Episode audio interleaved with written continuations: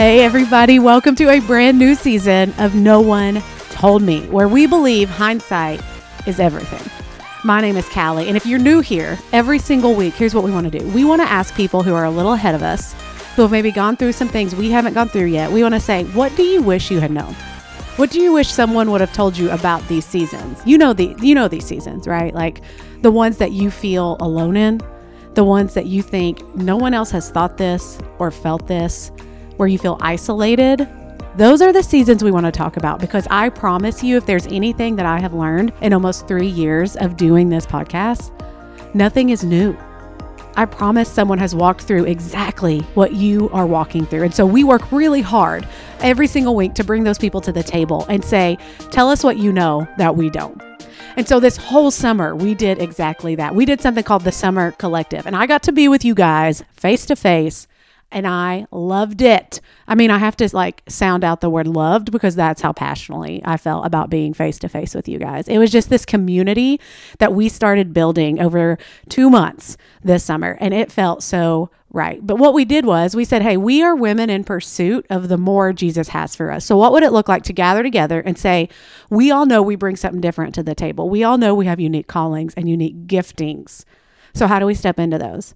How do we lay aside the obstacles and the barriers and the insecurities? And how do we keep going forward? And so every single week this summer, we talked about a different obstacle to the more Jesus is calling you into right now. And I couldn't just keep it with us. So here's what we did we recorded them all and we're going to play them back over the next few days and weeks here on No One Told Me so that everyone can get a piece of this goodness. Now, this first one, this was our kickoff one. And guys, listening back to all these, I just, why didn't anyone tell me how fast I talk?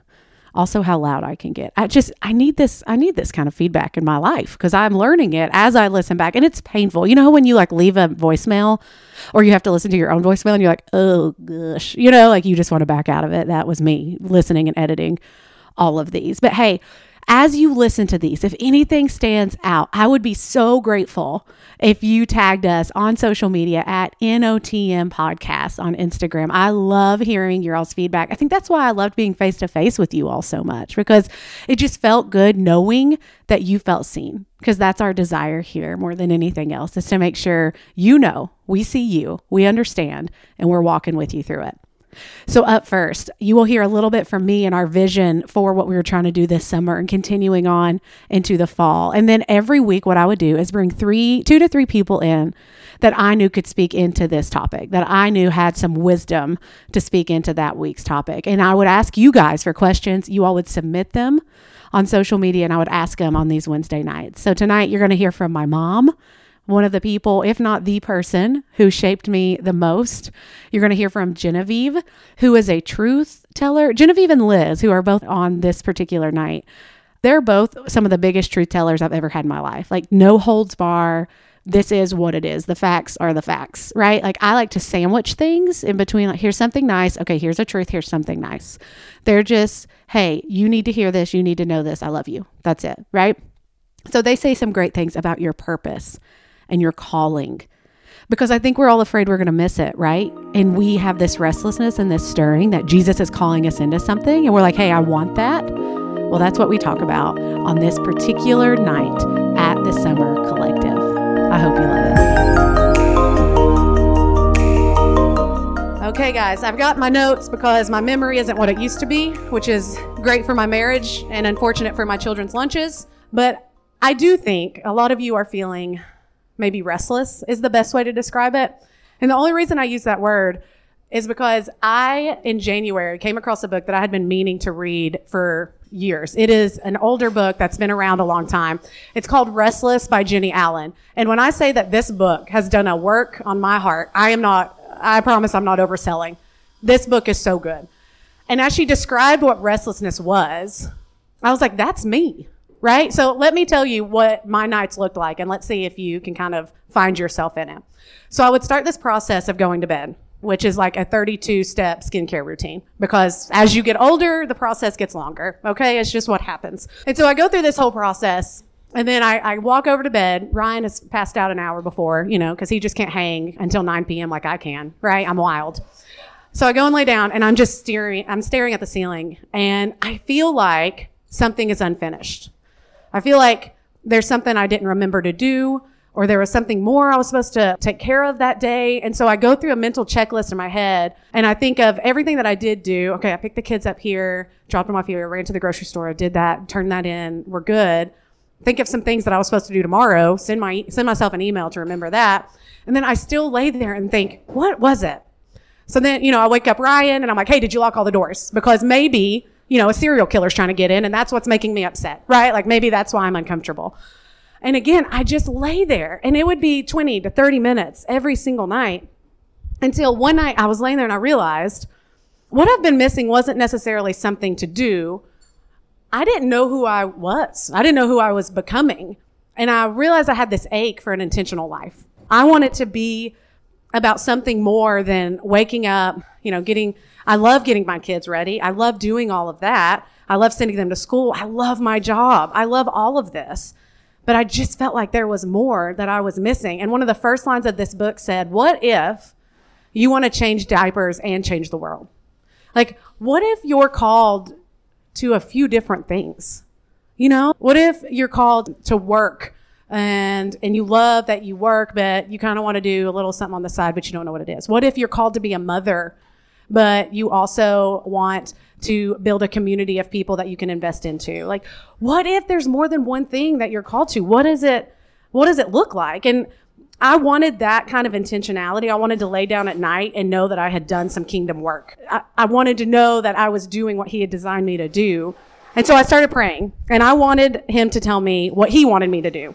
And so I did these really specific, these passionate, laying it all out there prayers. And I was asking all the questions that I wanted answers to. And I thought that because what he was doing was not obvious, it wasn't tangible, it wasn't actionable, that he wasn't working. And the problem was that I wanted him to fill in my specified blanks, right? Like, okay, so here's, here's what I want you to do. So do it. I think I should be able to go do this and I want this opportunity. So you just, God, you take that, you go ahead and direct my story where I'm the main character. Make it about me. But what he was doing is he was inviting me into the story that he had already been writing. And I think that's what's happening for a lot of you.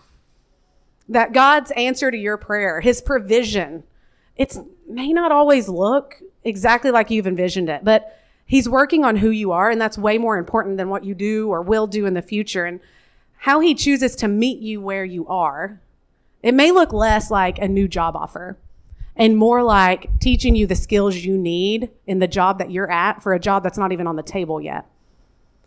His provision may look more like you don't wake up and your marriage is completely healed, but you wake up every day and there are these small shifts in attitudes and spirits.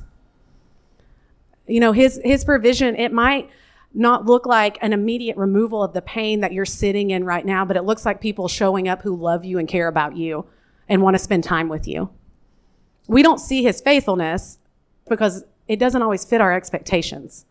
I think maybe we don't see his provision because we expected it to be in the form of someone clearly telling us what we should do, how to escape this restlessness. I am very good at giving advice. I don't always give good advice but I'm good at giving advice. If you have a problem, I will come up with 14 solutions to your problem. Now, are they anything you should actually do? I don't know. But listen, we're going to we're going to solve the problem if you have one. And I think we get to the point where we expect everyone else to be the voice of God in our lives. And I have to pause here and say, and this is to me, that no one person on this earth right now can tell you definitively and specifically what it is God wants to accomplish in you and through you. But what I can say without hesitation and without doubt and with full confidence that He is calling you to something. But the first conversation you have to have is with Him. Defining that does not happen with your mom, although I wish it did because I want her to tell me, or your best friend, or the person you work with that you think is very wise. They cannot tell you with the, the specificness and the uniqueness and the definitiveness that God can tell you what you are made for. Now, you will have people who are placed in your life that can affirm it and that can speak that truth into you. And I, I want to tell you what your calling is and what your more is, but I can't do that. And that might be disappointing for some of you. It was disappointing for me when no one was telling me what I wanted them to tell me. But what I am here for and what we're here for all summer long, it's to create this space for you to start the hard work. We're here to equip you, to help you battle everything that's clouding your view and ask God to lead us into becoming more like Jesus. Ephesians tells us that God is able to do more than we think or imagine through his power in us. We want to we want to focus in on the part that he can do more than we think or imagine, right? But the second part says through his power in us. So if you're a follower of Jesus and you're aching for more, it's because of his power. It's because of the Holy Spirit at work in you right now. Look at how the message says Ephesians 3:20. It says God can do anything, you know. Far more than you could ever imagine or guess or request in your wildest dreams. He does it not by pushing us around, but by working within us, his spirit deeply and gently within us. So if you want to know your calling or the direction that God has for your life, let's start here knowing that your more will not be achieved by you. It will be achieved by God's power at work in you. And honestly, that should relieve a whole lot of pressure. For all my Enneagram threes in the house, you can take a breath, like take a second, because it is not through you that this is going to happen. It is only at work when God is at work in you. And where we start, I'm going to tell you this next part. I don't think it's going to satisfy you because it did not satisfy me. Because none of us do this willingly or with any excitement. It's surrender. That's how God's power works best in us. And I'm going to tell y'all the truth. I Googled words for surrender because I was like, I don't want to use that word, right? That's, no one loves how that sounds, but it's the most simple of things that you're not starting with yourself. You're choosing to start with Him. And I think it makes so much sense that Jesus works this way, that He would have us give up everything so that we can receive the more that He has for us. And I'm going to speak really personally here for just a second. There is freedom to be found in surrender. And I know this freedom so well now, but it took me too long to get there. And I don't want that for you.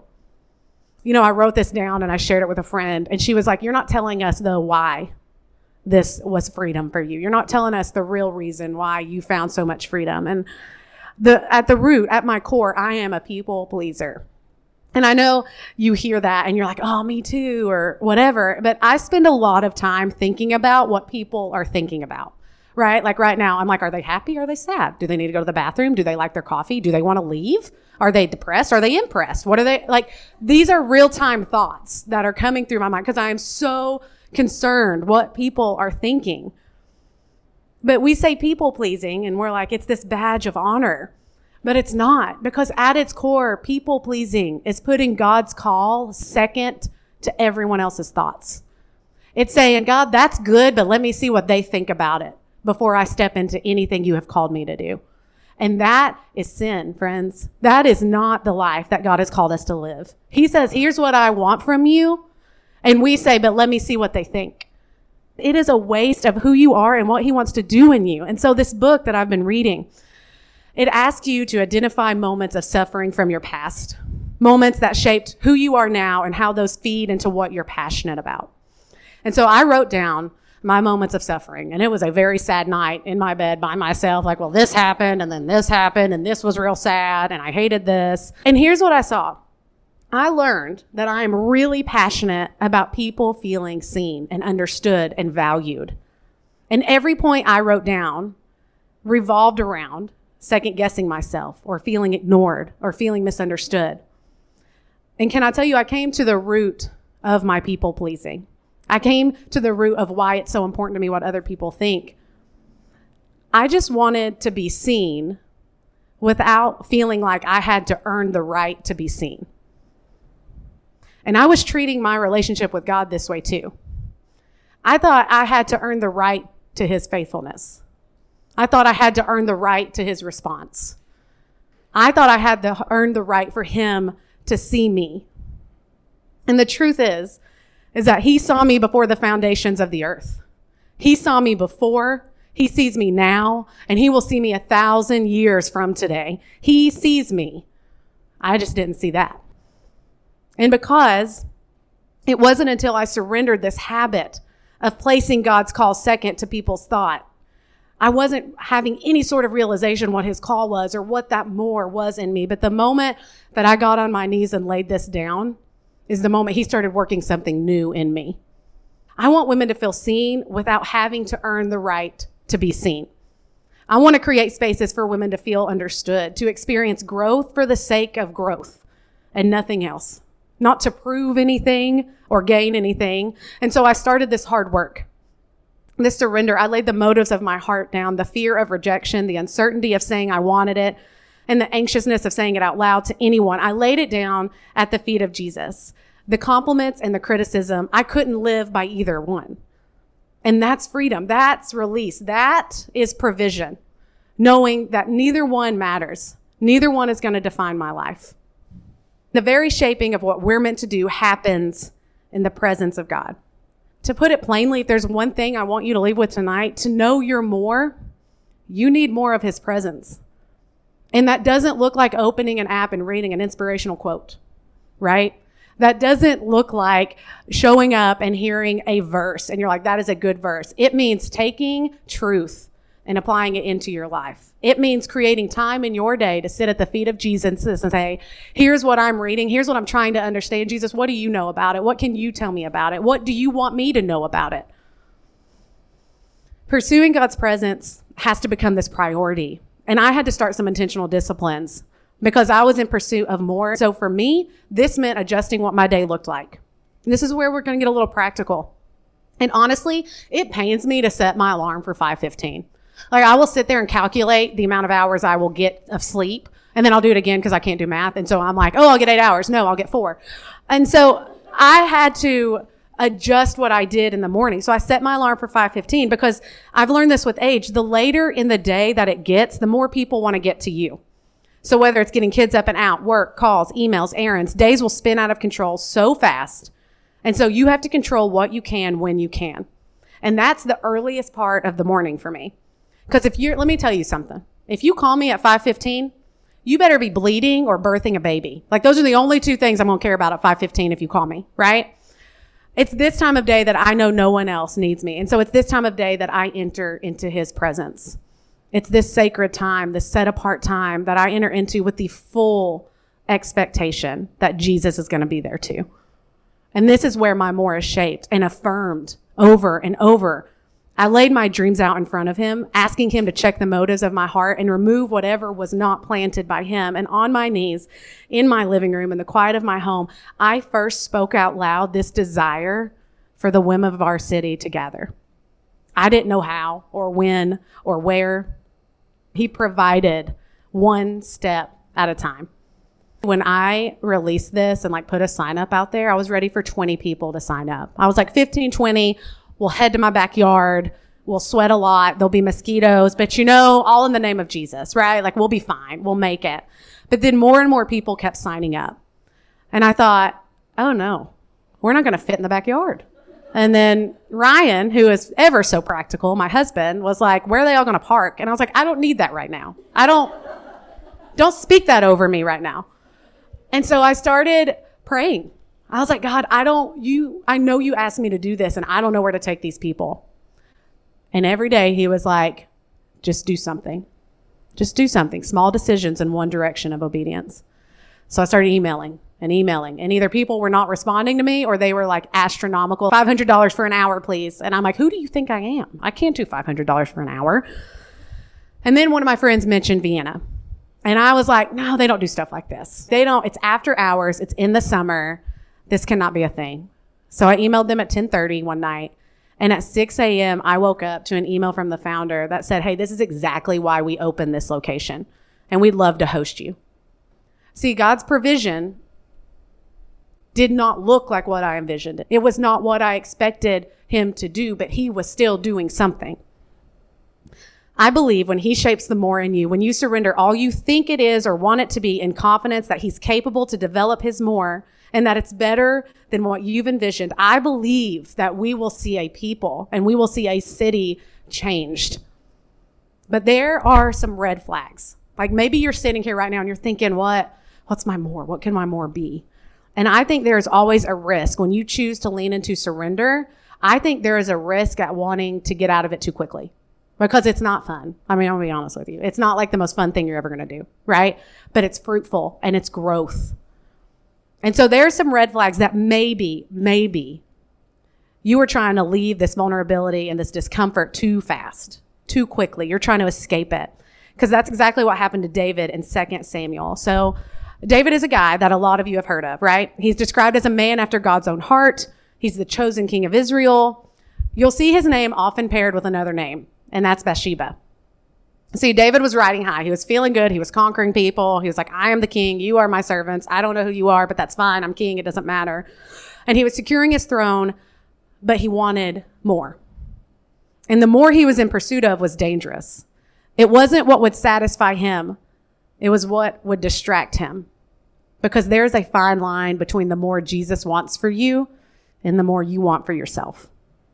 So we're going to look at some red flags that maybe you're pursuing the wrong more. 2 Samuel 11, 1. It says, In the spring of the year, when kings normally go out to war, David sent Joab and the Israelite army to fight the Ammonites. They destroyed the Ammonite army and laid siege to the city of Rabbah. However, David stayed behind in Jerusalem. So David stayed behind. Instead of doing what was expected of him, instead of doing what he was responsible for, he made the decision to isolate himself. Any type of more that is pursued in isolation, in separation from people who love you and love Jesus, that is not the more made for you.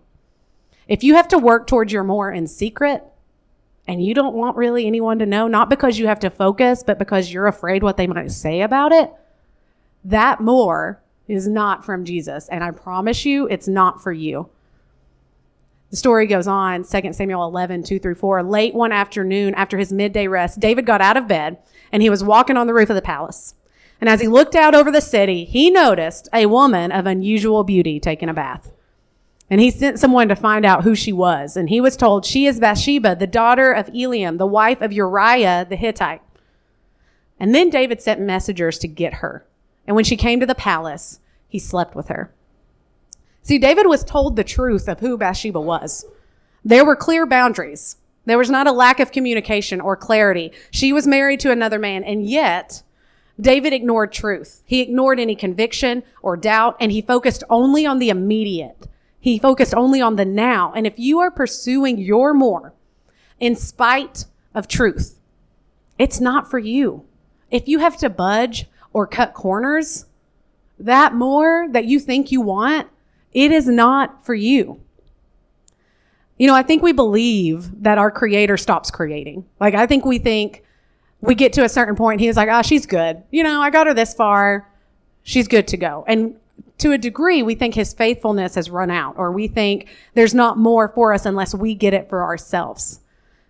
But I just want to remind you, he is a God of faithfulness and provision who makes a way when you don't see it every single time. So don't ignore the truth you know for the sake of now. And before you think, ah, that's not me, this can look like seeing what someone else is doing, seeing their giftedness or their success, and wanting it to be yours.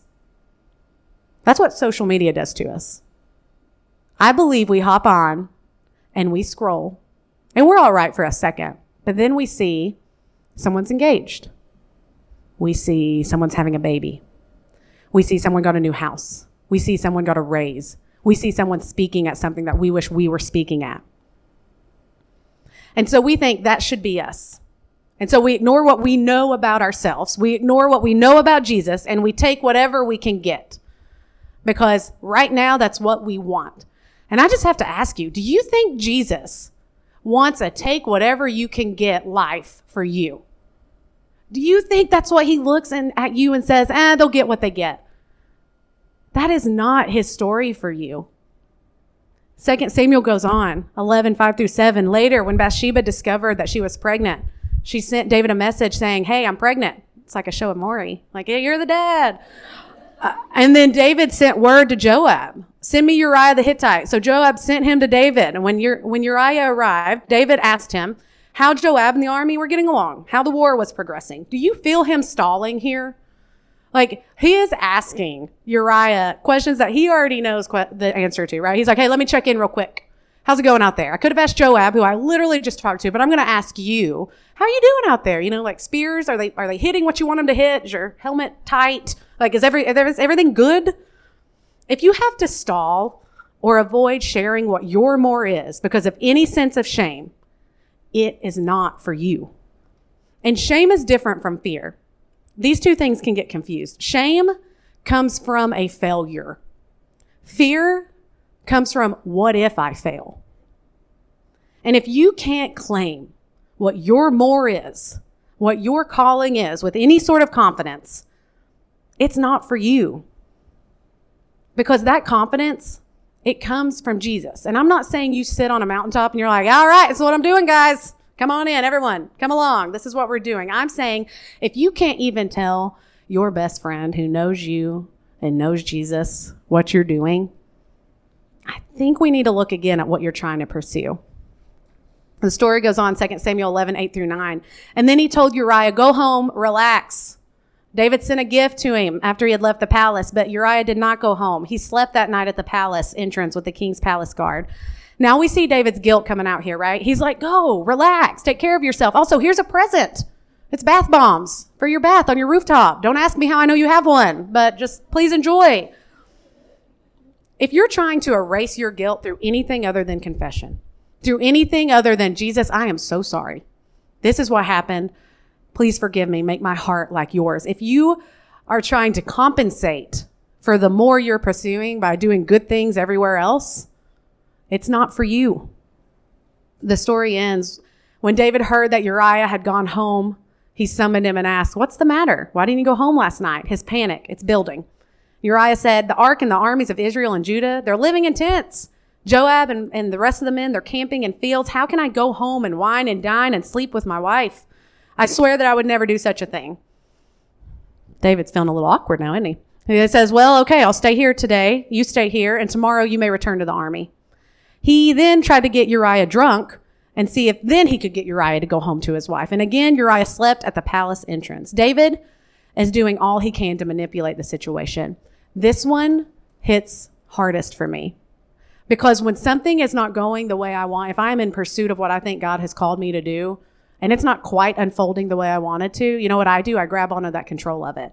And I'm like, well, if I just like position myself here, if I orchestrate this circumstance here, if I ask this here, maybe I'll get what, what I'm after. Maybe I'll get what I want.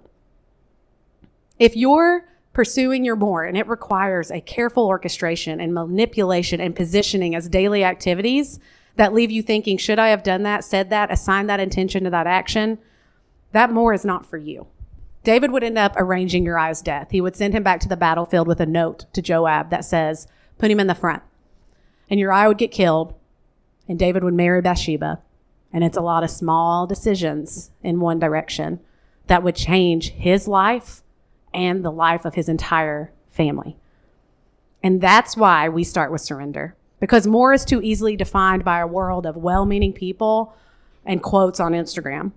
It's not a surprise that the leading sales in books are self help books, and that's because we are a world of restless people.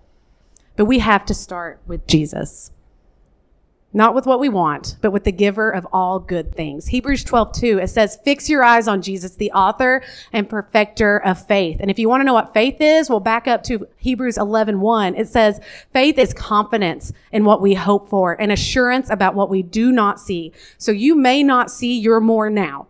But those two verses declare a truth that we have to start with. Jesus is the author and perfecter of our more.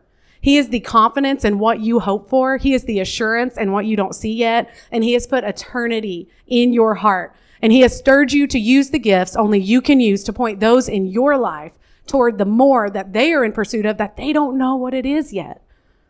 Everything God invites you into is significant. What will our city, your city, look like if we all set about what we are meant to be about? If we all said, I know there is more for me in this kingdom work and I'm going to claim it right now. And I'm going to say, I want it. And then I'm going to start every morning on my knees at the feet of Jesus, asking him to provide enough for me for that day. Enough for me in the doubt and uncertainty and anxiety and insecurity. I will look for his provision and I will use that to keep my feet moving. I won't shrink back. I won't tamp down my dreams. I won't let the enemy in to tell me this is not for you to do. I will claim that God can do more than I can think or imagine because he's working in me. His spirit is working in me right now. It's working in you right now. And everyone's more won't be launching a business, launching a ministry, a podcast. Maybe it's adoption. Maybe it's creating a home your neighbors love to be in or investing in the families around the kids your kids love to hang out with. Maybe it's making yourself available to people who are coming up behind you. Maybe your more is found in pursuing a mentor, someone who's ahead of you. Maybe your more is in being an encourager, the one people gravitate to because you speak with wisdom and honesty. It's going to look different, but remember that what you do is not as important as who you are becoming. And our work is just getting started. It's this work that will send us to bed every night thinking about the glory that we have gotten to bring to Jesus, the kingdom he's using us to build. And over the next few weeks, I have invited women that I love and respect who have shaped the more in me and they're going to speak a whole lot of truth into your life too about topics that I believe are keeping us from our more. The lies that keep us living in less. And that is not the life Jesus has for you. So we're going to define and pursue the rest. And I hope you will keep showing up and doing the work because I promise you it is so much easier together. Jesus, thank you for the eternity that's planted in our hearts. Thank you that because you have known us before time began, that you have already shaped who we are and who you want us to be, that you will continue to use us when we come to you and surrender. When we say, we don't know what it looks like to do more, Jesus, but we know we want to do it and we want to do it with you in the lead. And I'm going to be a part of bringing glory to Jesus and making him known and showing him trustworthy. Thank you for who you are, Lord. Thank you so much for this opportunity. Amen. Okay, you know what we're going to do now? we're going to chat for a second with some of my favorite people. So I'm going to ask my friends Genevieve and Liz and the queen herself, my mom, Carol, to make their way up here. I love that you all left the seat closest to me to be my mom. I needed that. So every week on Instagram, I'm going to post a box and I'm going to tell you what the topic is and I'm going to say, hey, where are you stuck on this? What do you want to know more about this topic? Where do you need a little bit of truth spoken into you? And then I'm going to ask my friends the people who have poured into me, I'm going to ask them what they think about it and let them share from experience. Carol, my mom, who is the one who has shaped me the most in my life, who I called on Monday and was like, Hey, mom, I'm quitting. And she was like, That's from the pit. That's her favorite phrase. when I, whenever I say something, that that is doubtful or unsure. She says, "Callie, that's from the pit. Move on." So, mom, I know that there was a spe- specific question that I knew was just for you. So, go ahead and share what that was, and then kind of your thoughts on it.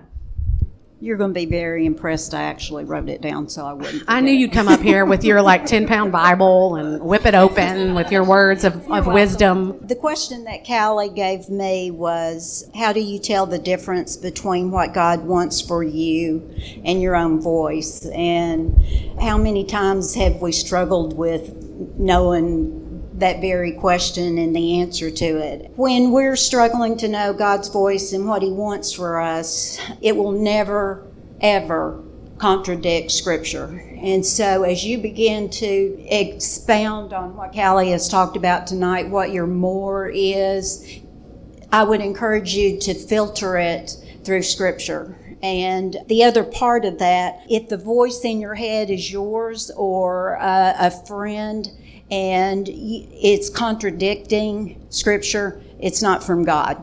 It, it's definitely our own voice that we're listening to. The other point that I would like to leave you all with is God's voice will always be God centered. When we start listening to our own voice, it's going to be self centered and self serving. And it's God's voice that will lead us to glorify Him. And so that's a, another really good filter to have in place as you start to work through un- hearing in God's voice and what it is that He has for you. Callie alluded to this, not alluded to it, she just stated it. So I'm, I'm, I'm not very subtle, Carol, ever. ever. So I'm going to kind of repeat it. The more time that we spend uh, with Jesus, the more we're going to know his voice. And it will be very clear. There will be no questions about it. And I'm just going to tell you all from experience sometimes you're not going to get it right. And when you don't get it right, don't beat yourself up. It's okay because you know what? Jesus will redeem it. And as last night, as I was thinking about this and just thinking how to wrap up what I wanted to say, a passage of scripture came to me, and it's 1 Kings 19, and it's about Elijah. And Jezebel was hot on his heels because she had promised to kill him and he landed at Mount Sinai. And God said to him, Go out and stand before me on the mountain. And as Elijah stood there, the Lord passed by, and a mighty windstorm hit the mountain. It was such a terrible blast that the rocks were torn loose, but the Lord was not in the wind. And after the wind, there was an earthquake, but the Lord was not in the earthquake. And after the earthquake, there was a fire, but the Lord was not in the fire. And after the fire, get ready, after the fire, there was the sound of a gentle whisper. And as I was thinking about that, what do we do when we hear a whisper? We stop, we get still, we lean in, and we focus so that we can hear. And so I would challenge you all as you begin to explore what your more is that you search that whisper out and lean into it. Mom, have you ever, uh, did you have a moment where you weren't sure, where you thought, I don't know if I'm hearing a voice in my head or I'm hearing a call from God? Because that's what it comes down to. Well, that's true. I was just thinking about how loud all these things are that he witnessed there. The wind is loud, and the earthquake was loud, and, and the fire, and it's looking for God in, in the quietness and not as a lifeline and calling your best friend, but in being in Scripture and finding the answers. And I think that there's godly wisdom from godly friends that definitely will start pointing you in the right direction, but it's it never stops. You know, I not encouraging, Carol. Come on. but we'd like uh, get there and be like, all right, I'm clear on what God's voice sounds like. Well, I, I will share something most recently. I have worked where I've worked since she was in the womb. And very specific, being, Carol, graphic. Yes, well, visual, visual. I'm a visual person, you know. But I love my job. I love what I do. I love the people that I work for. And over the years, Callie's 30 something. And Thank you. Uh, it's that 32 step skincare routine. You can't tell, can you? and our office has grown and the the doctors that I work for were creating a new position and I wasn't interested. But everybody, by default of me being there the longest and, you know, having all this stuff in my head that that job should be me, it, it should be my job. But I wasn't the least bit interested. And so one morning I was just praying. I wasn't even praying about that, but very distinctly, God said, I want you to pursue this. Literally, I was like, no, I don't want to do this. I don't want that job. But that was earlier this year. But what I've learned, it wasn't about that job. It was about me being in surrender and going through that process for what he wanted me to do. That's what I've come to realize is that as that has kind of been out there, I have been pursuing him more is this really what you want for me? You're not going to get an answer tonight. Well, you might, but you know, it's staying with it and, and continuing to lean into what that more is for you. I love it. That's good stuff. Genevieve, I've sat across the table from her several times over the past six to eight months.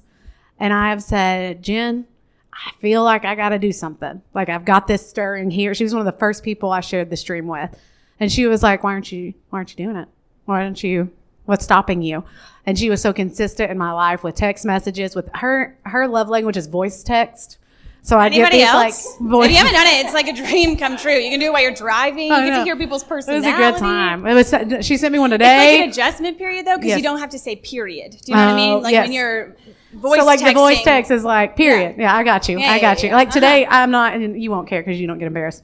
She literally burped on the voice text and then explained to me why she was burping, and I was like, Jen, let's just get to what you're trying to tell me. Like, Let's do that. Jen has so much just of this soft wisdom, and you'll know exactly what I taught, what I'm saying when you hear from her here in a second. But Jen, ta- tackle this one. Tell me what did I ask tackle you? This one. I don't, I don't know what my segue is here because I don't remember the question. So. Okay, the question you gave me was how did you find the more Jesus was calling you to? When or how did you know what your calling was?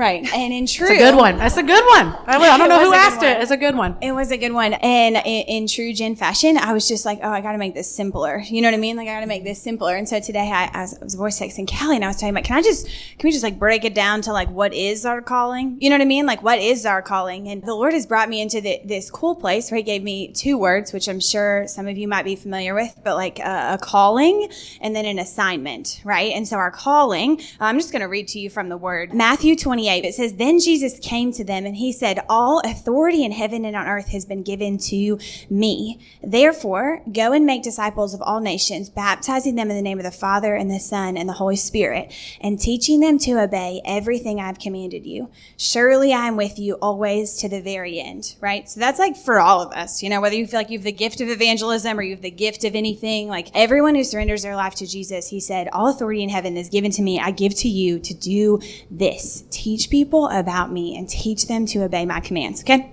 Moving on. So then in Mark 12, he says, Love the Lord your God with all your heart and all your mind and all your soul, with all your strength. And the second is this love your neighbor as yourself. There is no greater commandment than these, right? So he says, go teach people this. And he's like, teach people this. This is how we are to live. And so when Callie asked me about calling, I'm just like, I think sometimes I, I hear people talk about, I don't know what my calling is. I don't, I don't know what my purpose is. I don't know what these things are. And and if you've surrendered your life to Jesus, if you said, dude, you're my leader, I'm going to follow you, then he makes it really clear. Like, go teach people about me. Love them. Like, love me, because only from receiving my love, like in this relationship, can you love anyone around you. And then just like go do that with your whole life, right? And so then after we've been like, this is my calling, all of us have the same why. You get into this thing called assignment, right? And so you get into this thing called assignment, and that looks different for everybody. And so I kind of took Callie's question and really was like, How did you know what your calling was? And I was like, How did I know what my assignment was? And I, I just, I think it changes. You know what I mean? Mm. I think it changes in different seasons, and I think it changes because really the whole part of an assignment is to fulfill the purpose of your calling. You know what I mean? Mm. And so, you know, for some of us, it, I don't know, we were all probably 20 at some point. Yeah, we were. So when you're 20, it might be you know, I'm in college or I'm trying to figure out what I'm doing or I'm applying for a job or like I was a nanny for a season, you know, and I was like, what the heck am I doing? You know, but then, you know, God is so kind in your assignments. If you're willing to say, how are you using me right now? He shows you, you know, and he brought me to this newfound appreciation as a nanny that I was like, do you know what I get to do? And you become your own personal hype person as the Lord speaks to you. And you're like, I'm actually serving this family and I'm actually allowing these parents uh, to step into their assignment. You know what I mean? And so their mm-hmm. assignment as parent, I get to come alongside them and serve them during the day so they can then go on and fulfill another assignment for them, right? But you just like in different seasons, you come into, into different assignments. And I think where we get it I don't know, a little off is we forget that that God in advance prepared these assignments for us, right? That He really brought me to uh, this newfound appreciation for Him in Ephesians two. It hey. says, "For we are His workmanship." His own master work, his own work, created in Christ Jesus, right? Reborn from above, spiritually reborn humans, ready to be used, okay, for good works, which God prepared for us beforehand taking paths he set, right? He prepared these works and prepared the ways that we would do these works because he's amazing like that. And then so that we would walk in them living the life he prepared for us that he arranged and made ready for us. And so I just imagine, you know, like if we could go to a place, I'm a really like vision, like in my mind image type person, but if I could go to this place, I imagine that God is sitting here and he crafted me and we're like sitting around this table of all these people. And you talked about like comparison on social media, but you sit around this table. So imagine we're all sitting around this table and God is sitting here and he's like, all right, what's your name? Sierra. Sierra hey girl, this is what I got for you. This is what I want you to do today. This is what I have for you. I bless you to go and do that. Okay. I'm not sitting here being like, oh my God, Sierra, like she got a really good job. Do you know what I mean? And no, no, no, no, no. Cause then he's like, what's your name?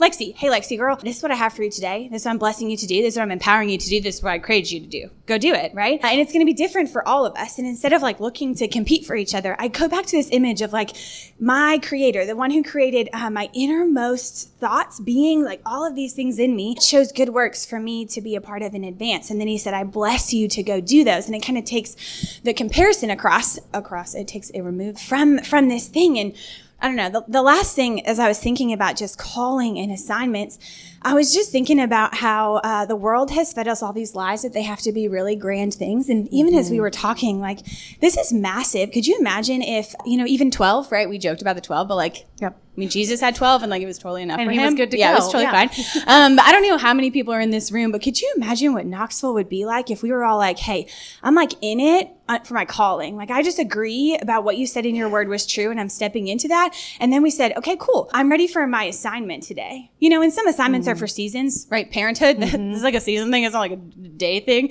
Um, it's like a thing you get to do every day. It's your assignment for a season you know and i love the part that in even in assignments you can have multiple. You know mm-hmm. what I mm-hmm. mean? In this season, what he's birthing in me felt a little counterculture to what was cool.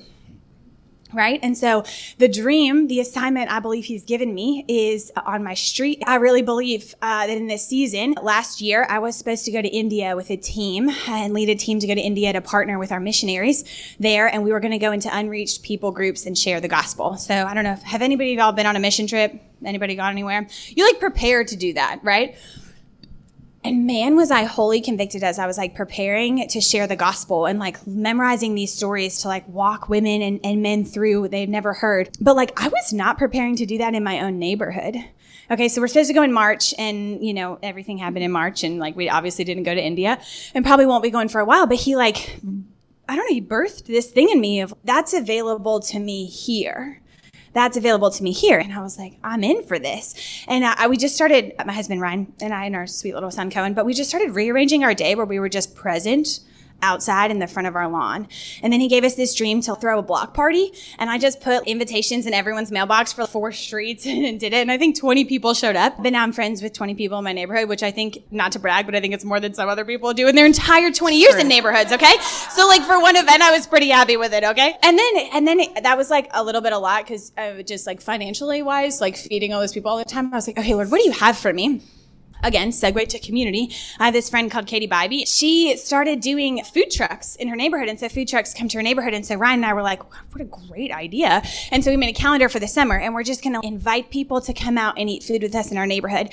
And something in that almost feels embarrassing to be like, what do you feel like your assignment is right now? And I, I really feel like it's just to bring food trucks to my street. And for some people, that might be like, what the, well, it's not really an assignment. And I'm like, I really believe he told me uh, to go and teach people about him. And in this season, I don't know why, but that's what it looks like, you know? And it's not grand, you know? It's not something like Priscilla Shirer or like like doing all of these crazy things or writing books, which are all amazing assignments. But if I was like, I'm jealous about that, I'm jealous about that, he'd be like, oh, I, you have work to do in Kingston Hills. Mm-hmm. And I really want to work you. I, I, I favor to pour out on you right here if you would just say yes to doing this. And I'm like, oh Mm-hmm. Yes. Mm-hmm. But I, I, had to come to a season where I was just like, I'm okay to just do what you have in front of me, knowing that that's like really insane, wonderful work mm. right here. Mm.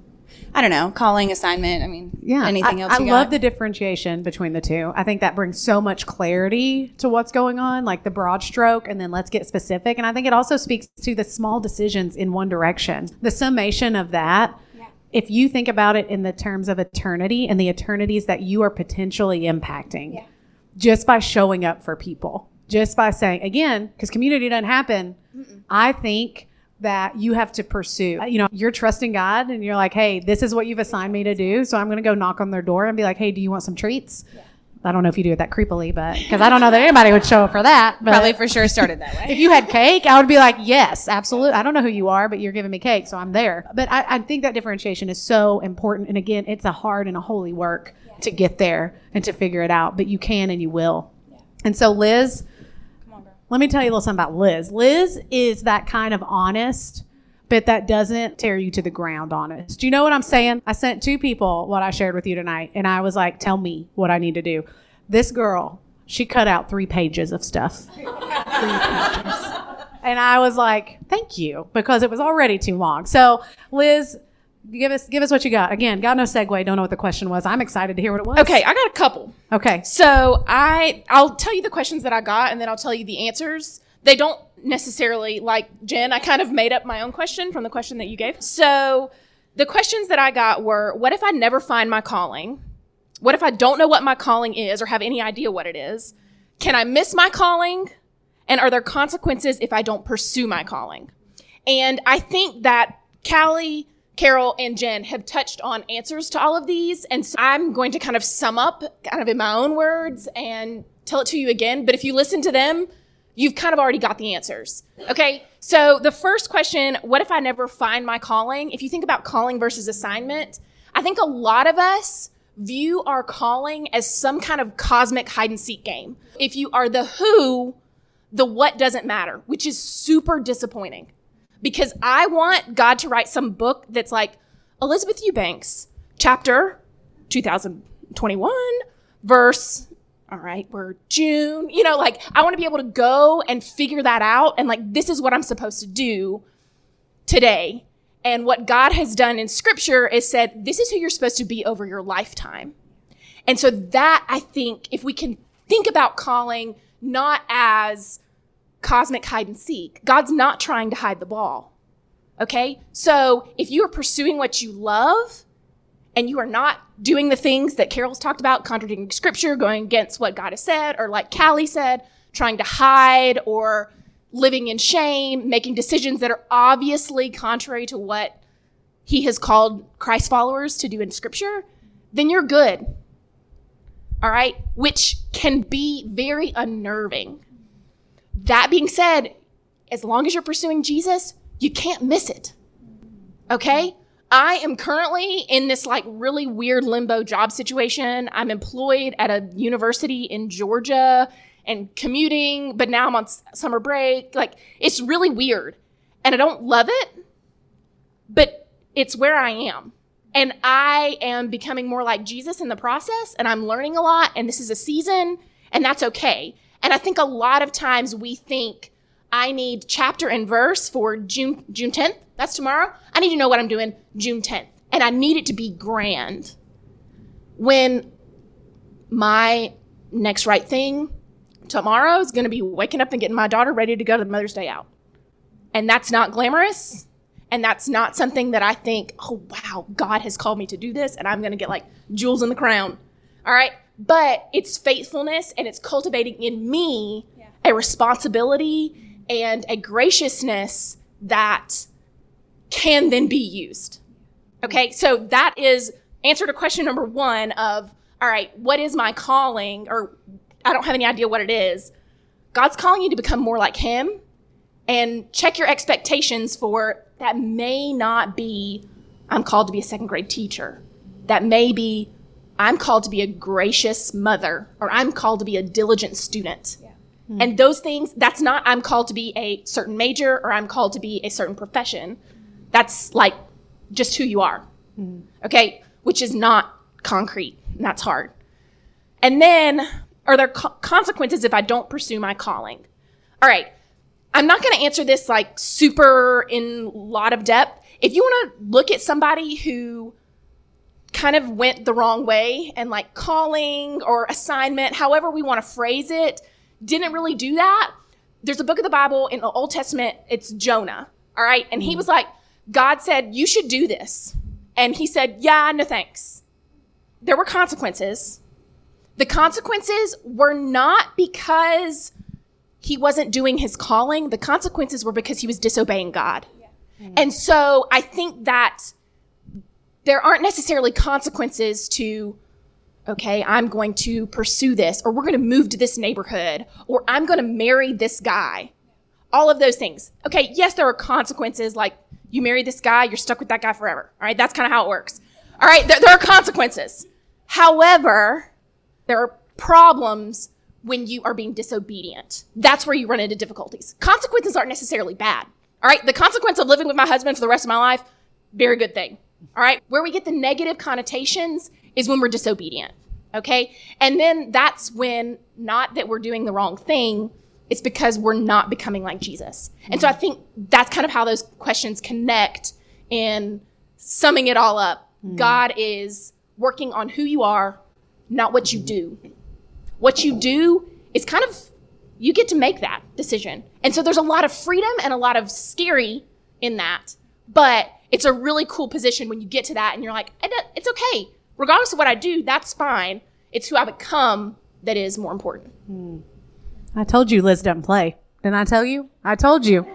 So here's what I know.